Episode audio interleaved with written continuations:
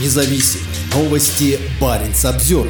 Глобальную сеть журналистов-расследователей объявили в России нежелательной организацией. Минюст внес в список нежелательных организаций Латвийский медиафонд «Служба поддержки», американскую глобальную сеть журналистов-расследователей, а также британскую «Настоящую Россию», обнаружила УВД-инфо.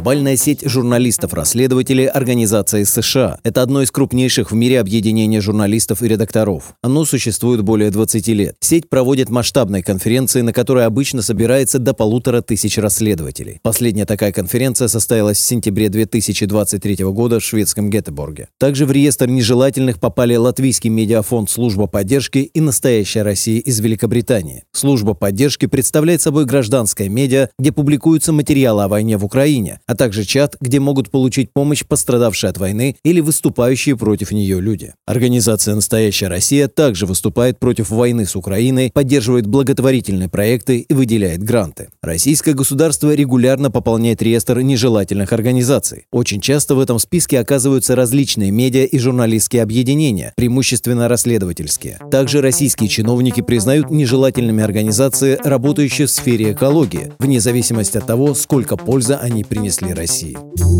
Баренц обзервер